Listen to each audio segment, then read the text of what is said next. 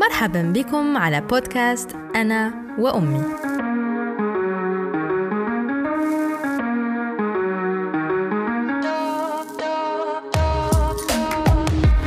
غضبها عندما تركت الجامعة بين الزواج والعنوسة صراع الأفكار بين الجيل القديم وجيل الألفية.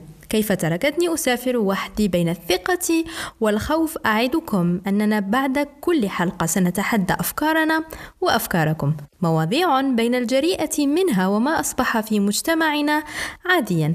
حوارات بيني أنا نور وأمي ياسا.